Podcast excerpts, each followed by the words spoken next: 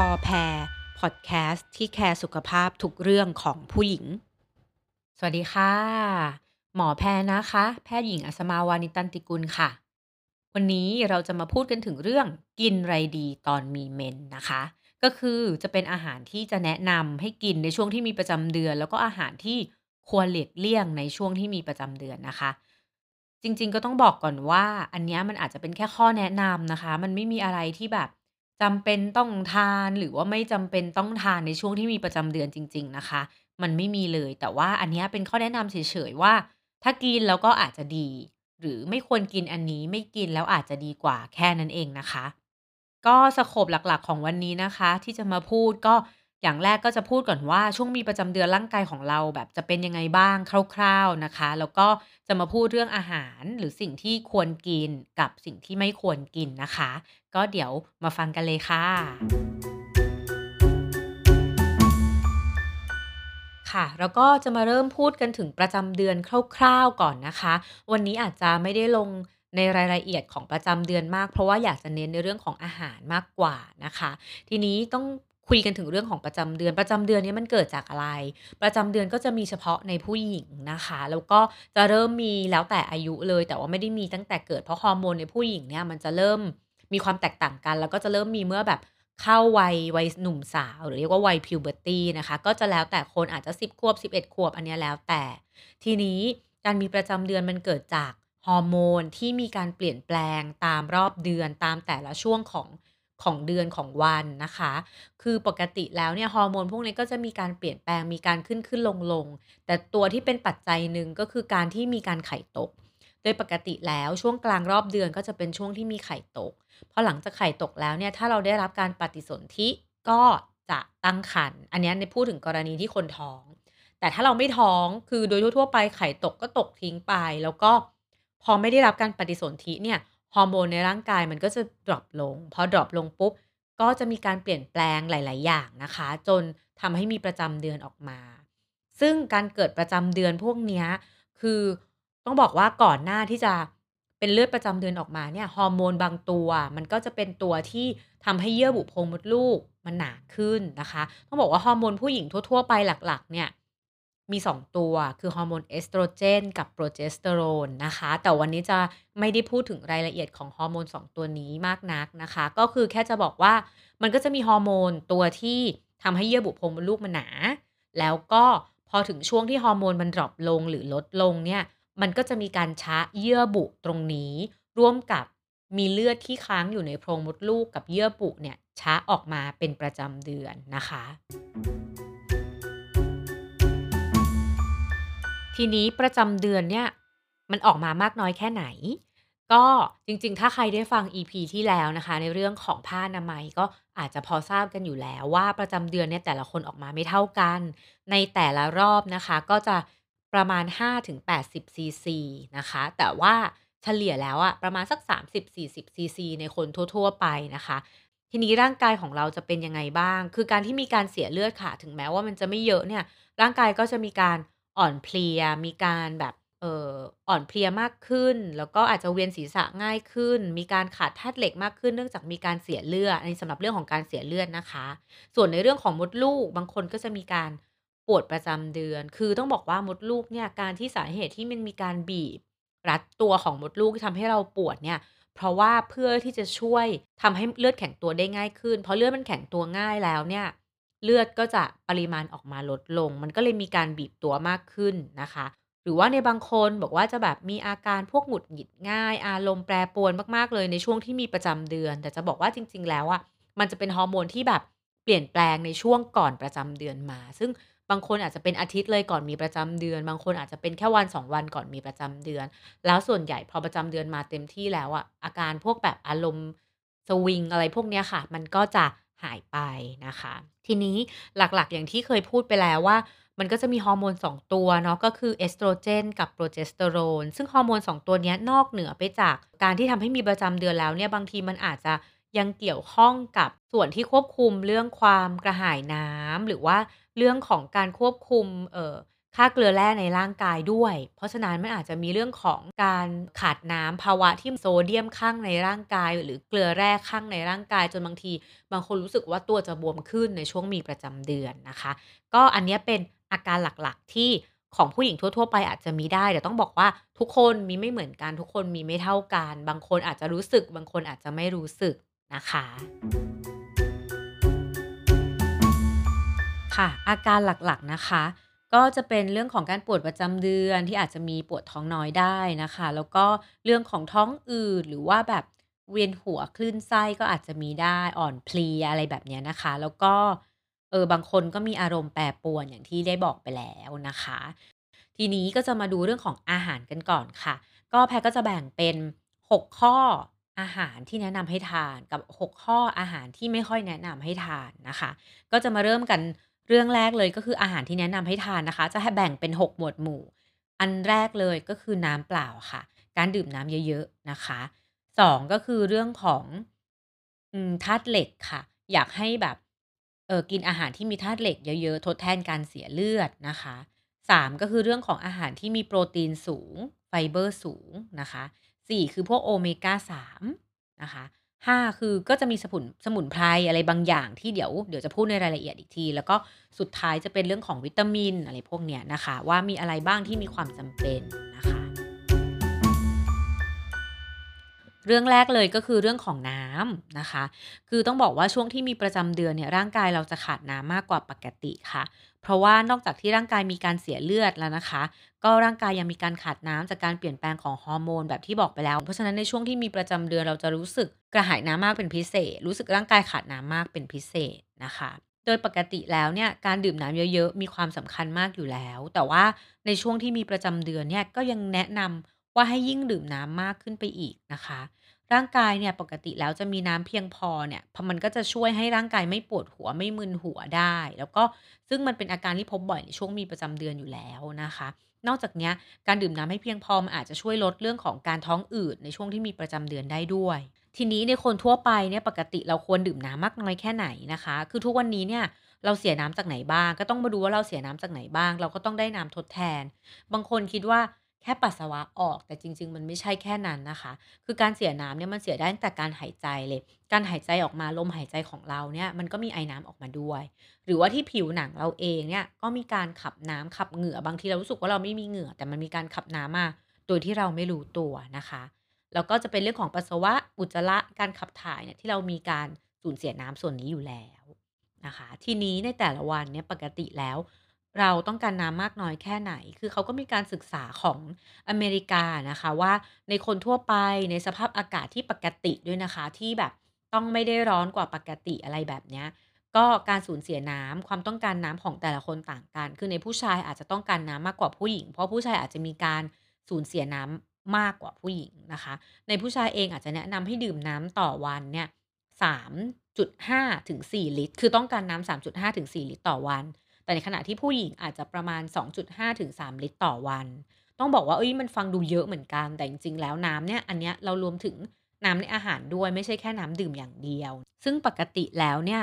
เออในอาหารมันอาจจะมีน้ำประมาณสัก 20%นะคะ คือถ้ามองว่าหักไปอีก 20%น้ำดื่มที่เราควรดื่มเป็นเครื่องดื่มเลยจริงๆอะถ้าเป็นในผู้หญิงก็อาจจะประมาณสัก 2 ลิตร หรือ 2 ลิตรกว่าๆที่ต้องแนะนำแต่ถ้าในผู้ชายเนี่ยคิดว่ามากกว่านั้นอาจจะ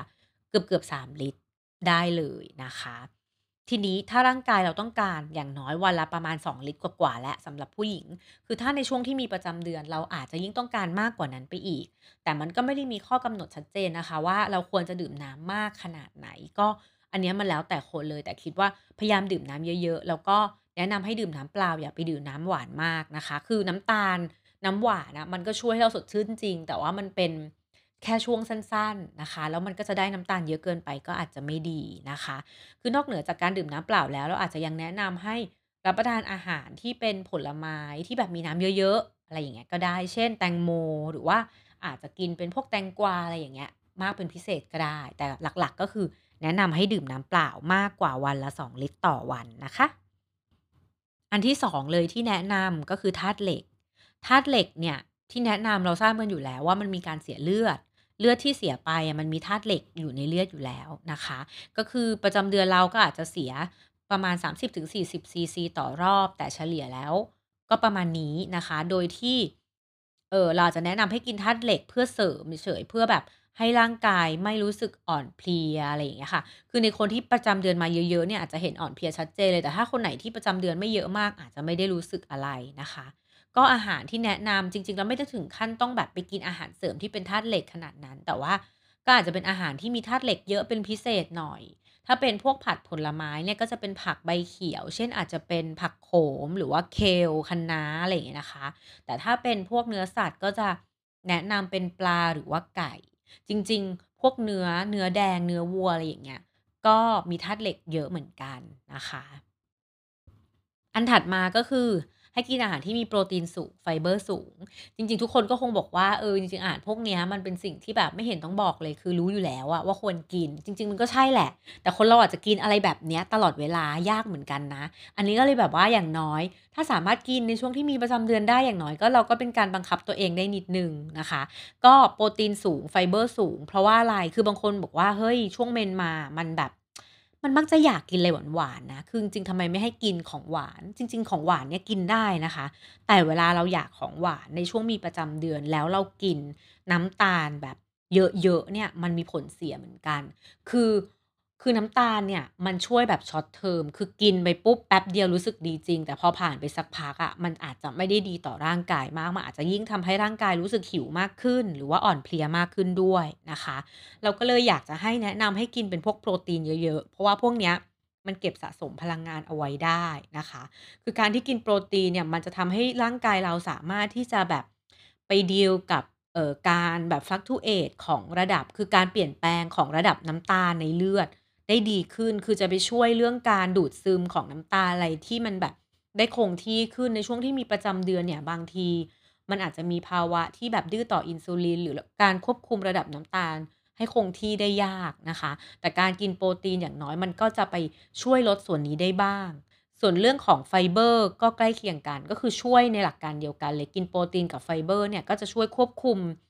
นำระดับน้ำตาลคือ blood sugar level เนี่ย ให้มันอยู่ในระดับที่มันพอเหมาะให้มันคงที่ได้นะคะ โดยอาหารที่แนะนำก็เออจริง ๆ ถ้าเป็นพวกแบบเนื้อสัตว์ก็อาจจะเป็นปลาเป็นไก่อะไรอย่างเงี้ยที่จะมีโปรตีนเยอะส่วนไฟเบอร์ ก็จะเป็นพวกพืชผักอะไรทั่ว ๆ ไปนะคะ ทีนี้ 3 อย่างที่พูดถึงไปแล้วก็คือดื่มน้ำธาตุเหล็ก แล้วก็พวกโปรตีนอะไรพวกนี้คืออันนี้มันเป็นเหมือนกับในเรื่องของทั่ว ๆ ไปของการมีประจำเดือนนะคะ แต่อันที่ 4 ที่เราจะมาพูดถึงเนี่ยมันก็เป็นส่วนที่อาจจะช่วยในเรื่องของการปวดประจำเดือน คนส่วนใหญ่เวลาปวดประจำเดือนก็ประคบน้ำร้อนหรือว่ากินยาแก้ปวดอะไรเอานะคะ ถามว่าพวกนั้นมันได้อยู่แล้ว แต่ว่าถ้าเรามีอาหารอะไรที่มันพอเสริมได้บ้าง มันก็อาจจะช่วยได้บ้างนะคะ เพราะฉะนั้นอาหารอันที่ 4 ที่จะมาพูดถึงที่มันมีหลักฐานทางการแพทย์ว่ามันช่วยลดเรื่องการปวดประจำเดือนจริง ก็คือเรื่องของโอเมก้า 3 นะคะ หรือว่าโอเมก้า 3 ทีนี้โอเมก้า 3 มันช่วยอะไร คือมันเหมือนเป็น fatty acid อะคือเป็นกรดไขมันชนิดหนึ่งแต่ว่ามันสามารถที่จะลดอาการของการปวดประจำเดือนได้นะคะ ซึ่งมีการศึกษาเปรียบเทียบระหว่างโอเมก้า 3 กับยาแก้ปวดเลย ยาแก้ปวดที่เป็นใช้ยาเป็นยาแก้ปวดประจำเดือนเลย ปรากฏว่า ประสิทธิภาพใกล้เคียงกันนะคะ แล้วก็ลดการใช้ยาแก้ปวดด้วย คือในในคนที่กินยาแก้ปวดอย่างเช่นสมมติเมนมารอบหนึ่งเขาอาจจะต้องแบบอาศัยยาวันละ3รอบเลย3ครั้งอะไรอย่างเงี้ย แต่ถ้ากินอันนี้เข้าไปแล้วอาจจะลดปริมาณความต้องการใช้ยาลงได้อะไรอย่างเงี้ยนะคะ ซึ่งมันก็มีการศึกษาเหมือนกันนะคะ ในเรื่องของการใช้โอเมก้า 3 กับไม่ใช้อะไรเลย ก็คือเป็นแบบเหมือนยาหลอกอะไรเงี้ย ลองเปรียบเทียบกันดู ก็พบว่า การใช้โอเมก้า 3 ลดการปวดประจำเดือนได้ดีกว่า การไม่ให้อะไรเลยนะคะ ถ้าเทียบการให้โอเมก้า 3 หรือการให้ยาแก้ปวดเนี่ย พบว่าจริง ๆ แล้วโอเมก้า 3 อาจจะฤทธิ์ไม่ดีเท่ายาแก้ปวด แต่ว่าผลข้างเคียงของการกินยาแก้ปวดอะมันก็จะไม่มีมันก็จะน้อยกว่า เพราะฉะนั้นการศึกษาหลาย ๆ อันเขาก็จะสรุปว่าการให้โอเมก้า 3 มันเหมือนเป็นสิ่งที่ช่วยเสริมทำให้เราต้องการใช้ยาแก้ปวดลดลง นะคะ ทีนี้ก็มาดูว่าถ้าเราไม่อยากกินแบบโอเมก้า 3 เนี่ยเป็นเม็ดๆเนี่ยเราต้องกินในไหนได้บ้าง ก็หลักๆที่มันมีเนี่ยก็จะเป็นพวกในปลาอันนี้ปลาอีกแล้วมีเมนนี่คือแนะนำให้กินปลาเลยนะคะ เพราะปลามันมีทั้งโปรตีน มีทั้งธาตุเหล็กที่บอกไปแล้ว แล้วก็อันเนี้ยมีโอเมก้า3รวมด้วยนะคะ ก็จะมีในปลาแล้วก็มีในพวกถั่ว พวกถั่วทั่วไปเนี่ยก็จะมีโอเมก้า3เยอะ ถ้าเป็นแบบน้ำมันจะต้องมาผัดอะไรเงี้ยคือต้องบอกว่า น้ำมันทั่วไปทำให้ท้องอืดนะ แต่อันนี้จะแนะนำพวกเป็นแบบ Flaxseed Oil ก็คือน้ำมันเมล็ดฝ้ายนะคะ ก็พวกนี้มีโอเมก้า 3 ค่อนข้างเยอะมาก คือโดยปกติแล้วต้องบอกว่าร่างกายเราอาจจะต้องการโอเมก้า 3 ต่อวันเนี่ย อาจจะประมาณสัก1,000ถึง1,600มิลลิกรัมนะคะ แต่ว่าถ้าใช้น้ำมันเนี้ยเขาบอกว่าน้ำมันประมาณ 15ซีซีของน้ำมันเนี่ยได้โอเมก้า 3 ประมาณ 7,000 มิลลิกรัมแล้ว ราะฉะนั้นจริงๆอะในแต่ละวันอะเราใช้สมมติเราใช้น้ำมันที่เป็น Flaxseed Oil เนี่ยแค่สัก5ซีซีอะจริง ๆ ก็เพียงพอแล้วสำหรับโอเมก้า3แต่ละวันที่เราควรจะได้รับนะคะ ทีนี้อันที่ 5 ที่จะมาพูดถึง คือเรื่องของสมุนไพรอะไรอย่างเงี้ยนะคะ ก็อันนี้มีการศึกษาเยอะมากว่าแบบต้องกินสมุนไพรอะไรไหมเพื่อช่วยลดอาการในช่วงมีประจำเดือนอะไรอย่างเงี้ยนะคะ ก็จะบอกว่าเขามีการศึกษาแบบเป็น 10ๆตัวเลยสมุนไพรหลายอย่างเลยแต่วันนี้จะยกตัวอย่างมาหลักๆ แค่2-3ตัวนะคะ ตัวแรกเลยที่ มันมีผลการศึกษาเยอะพอสมควรก็คือขิงนะคะ Ginger คือต้องบอกว่าขิงประโยชน์ของมันคืออะไรขิงอะด้วยตัวของมันเองเนี่ยมันมีฤทธิ์เป็นการลดการอักเสบ แล้วก็ลดปวดได้อยู่แล้วนะคะ คือจะช่วยในเรื่องของแบบกล้ามเนื้อที่แบบมีการปวดเนี่ยให้ดีขึ้นได้อยู่แล้ว ถ้ามาพูดถึงเรื่องการปวดประจำเดือนว่าตัวขิงเนี่ยมันมีผลไหม จริง ๆ มันก็มีการศึกษาที่รวบรวมแบบหลาย ๆ การศึกษาเลยที่เอามารวบรวมกันว่า เอาทุก ๆ การศึกษามาดูกันแล้วเนี่ยว่ามันมีประโยชน์เกี่ยวกับเรื่องของลดปวดประจำเดือนมากน้อยแค่ไหนนะคะ ซึ่งก็มีการศึกษาในปี 2015 ส่วนใหญ่เนี่ยต้องบอกว่าเออไม่มีศึกษาในประเทศไทยนะคะ ก็จะศึกษาในพวกอิหร่าน หรือว่าอินเดียอะไรพวกนี้ค่ะ จากการศึกษาเนี่ยเขาก็พบว่าเมื่อเทียบการกินขิง เทียบกับยาหลอกนะคะ ก็ใน 3-4 วันที่มีประจำเดือนเนี่ยก็พบว่าขิงที่แบบ มีประสิทธิภาพดีก็อยู่ในช่วงประมาณ 750 มิลลิกรัม ถึง 2,000 มิลลิกรัมต่อวันนะคะ อันนี้เขาพูดแบบเขาทดสอบกันเป็นผงของขิงอะคะ ก็จะลดการปวดได้ชัดเจนเลยนะคะ นอกจากนี้เนี่ยขิงก็ยังช่วยอีกอย่างคือมันช่วยลดคลื่นไส้อาเจียนได้ด้วย คือก่อนหน้านี้มันมีการศึกษาในหลาย ๆ อันแล้วในเรื่องของการลดคลื่นไส้อาเจียนในหญิงตั้งครรภ์หรือว่าในคนหลังผ่าตัดนะคะ ซึ่งมันก็มีการศึกษาเหมือนกันว่าในคนที่แบบ มีประจำเดือนเนี่ยแล้วมีอาการเหมือนคลื่นไส้เนี่ยขิงมันก็ช่วยได้เหมือนกัน แต่หลักๆแล้วต้องบอกว่าควรทานแต่พอเหมาะนะคะ คือขิงเนี่ยทานมากไปก็ไม่ดี เพราะว่ามันอาจจะทำให้แบบเหมือนมี heartburn อะเหมือนมีเออแสบแสบท้องแสบกระเพาะอะไรอย่างเงี้ยได้ เพราะฉะนั้นเราแนะนำปริมาณที่แนะนำคือ 750 มิลลิกรัมถึง 2,000 มิลลิกรัมต่อวัน และไม่ควรเกิน 4,000 มิลลิกรัม หรือว่า 4 กรัมนะคะ ต่อวันไม่ควรเกินนี้นะคะ สมุนไพรตัวที่ 2 ที่ก็มีการพูดถึงรองลงมาจากเรื่องของขิงก็คืออบเชยหรือว่าซินนามอนนะคะ อบเชยเนี่ยจริง ๆ ก็มีการศึกษาเหมือนกันในเรื่องของมันลดการปวดประจำเดือน ก็จะลดเรื่องปวดประจำเดือนลดคลื่นไส้อะไรอย่างเงี้ยหลักการก็จะคล้ายๆกับของขิงเลยนะคะ ก็มีการศึกษาว่าถ้าใช้ประมาณสัก 800 มิลลิกรัมถึง 1,000 มิลลิกรัมต่อวันเนี่ยก็สามารถที่จะช่วยลดการปวดประจำเดือนได้ แต่พวกนี้ก็เป็นการศึกษาส่วนใหญ่ที่บอกค่ะ เป็นพวกในอิหร่านในอินเดียอะไรพวกเนี้ยนะคะ นอกเหนือจากอบเชยก็อาจจะมีพวกเม็ดยี่หร่าอะไรอย่างเงี้ยที่ก็มีการศึกษาเหมือนกันว่ามันน่าจะช่วยได้นะคะ เพราะฉะนั้นก็คร่าวๆถามว่าสมุนไพรอย่าไปแบบกินอะไรที่มันเน้นอะไรหนักมากเกิน คือไม่ต้องไปกินแบบเสริมมากแต่อย่างน้อยก็แบบ ถ้ารู้ว่าเออขิงหรือว่าซินนามอนหรืออะไรอย่างเงี้ยที่แบบเราพอกินได้กินไม่ยากน้ำขิงอะไรอย่างเงี้ย มันก็ช่วยให้อุ่นๆท้องด้วย แล้วก็สามารถทานได้ช่วงที่มีประจำเดือนนะคะ ทีนี้มีอีกเรื่องหนึ่งก็คือบางคนจะมีอาการพวกเรื่องของแบบตัวบวมหรือว่ารู้สึกว่า เออ มีอารมณ์แปรปรวนอะไรพวกเนี้ย ที่มันเป็นอาการที่เกิดในช่วงมีประจำเดือนถามว่ามันมีอะไรที่พอลดได้ไหมนะคะ ก็จะมีสมุนไพรที่มันอาจจะมีการศึกษาเกี่ยวกับทางนี้ ก็จะเป็นเรื่องของ Curcumin Curcumin ก็เป็นสารที่อยู่ในขมิ้นชันนะคะ ตัว Curcumin เองเนี่ยมันก็เป็นตัวที่ลดการอักเสบ คือเป็นสารที่ช่วยลดการอักเสบได้นะคะ ซึ่งก็มีการศึกษาเหมือนกันในปี 2015 แต่มันเป็นการศึกษาเล็กๆ ใน ผู้หญิงไม่กี่คนนะคะ ก็พูดถึงในเรื่องของคนที่แบบมีเรื่องของอารมณ์แปรปรวนในช่วงมีประจำเดือนเนี่ยแล้วก็ให้ลองใช้สาร Curcumin เข้าไปนะคะ ก็พบว่ามันช่วยลดเอ่อมูดแบบทำให้อารมณ์โอเคขึ้นนะคะ แล้วก็ช่วยในเรื่องนี้ได้บ้าง แต่ก็บอกว่าผลมันยังคือเนื่องจากมันเป็นการศึกษาเล็กๆอะผลมันก็อาจจะยังไม่ได้ ไม่ได้ชัดเจนมาก ไม่ได้มี strong evidence หรือว่าไม่มีโดสที่ชัดเจนว่าเท่าไหร่ยังไงที่จะช่วยนะคะ อีกอันหนึ่งที่ก็อาจจะมีคนพูดถึงก็เป็นพวก Peppermint Tea เป็นชาแบบ Peppermint อะไรอย่างเงี้ยค่ะ ว่าอาจจะช่วยในเรื่องของมูดแล้วก็ในเรื่องของปวดประจำเดือนได้เหมือนกัน แต่ว่าก็ไม่ได้มีผลการศึกษาที่มันออกมาชัดเจนมากว่ามันช่วยจริง ๆ แล้วต้องใช้ปริมาณเท่าไหร่นะคะ อันสุดท้ายอันที่ 6 ก็คือที่มีคนถามถึงกันเยอะเหมือนกันว่ามีวิตามินอะไรที่มันจะแบบช่วยไหม ในเรื่องของปวดประจำเดือนนะคะ ก็จริง ๆ ก็ต้องบอกว่ามันไม่ได้มีวิตามินอะไรชัดเจนที่แบบกินแล้วช่วยแล้วดีในช่วงที่มีประจำเดือน แต่เขาก็มีการศึกษาเหมือนกัน ไม่ว่าจะเป็นพวกวิตามิน B วิตามิน E เป็นพวกเอ่อ ซิงค์หรือว่าสังกะสีอะไรอย่างเงี้ยนะคะ ก็มีคนศึกษาแต่ผลมันก็ยังไม่ได้ชัดเจนมากนะคะ ก็จะมีพวกของแมกนีเซียมที่ก็มีคนศึกษาเหมือนกัน หรือว่าแคลเซียมเองก็มี แต่ว่าก็ต้องบอกว่าก็กินได้นะคะ แต่ไม่ได้แบบบอกว่ามันจะช่วยอะไรมากมาย คือกินก็ต้องกินแต่พอดีนะคะ ก็ยังไม่ได้แบบแนะนำมากนะคะ ก็สรุปนะคะ ก็อาหารที่แนะนำให้ทานก็ 6 อย่างหลักๆ 1 ก็จะเป็นเรื่องของดื่มน้ำเยอะๆนะคะ 2 คือพวกอะไรที่มันมีธาตุเหล็กเยอะๆ เพราะเรามีการเสียเลือด ก็ว่าจะเป็นปลาหรือว่าเป็นพวกผัก พวกเคล พวกผักโขมอะไรอย่างงี้นะคะ 3 ก็เป็นเรื่องของอาหารที่โปรตีนเยอะๆ ไฟเบอร์เยอะๆนะคะ ก็เป็นปลาเป็นไก่ หรือว่าเป็นพวกถั่วนะคะ4ก็คือเป็นพวกโอเมก้า3พวกเนี้ยอาจจะช่วยในเรื่องของลดปวดประจำเดือนได้นะคะ ก็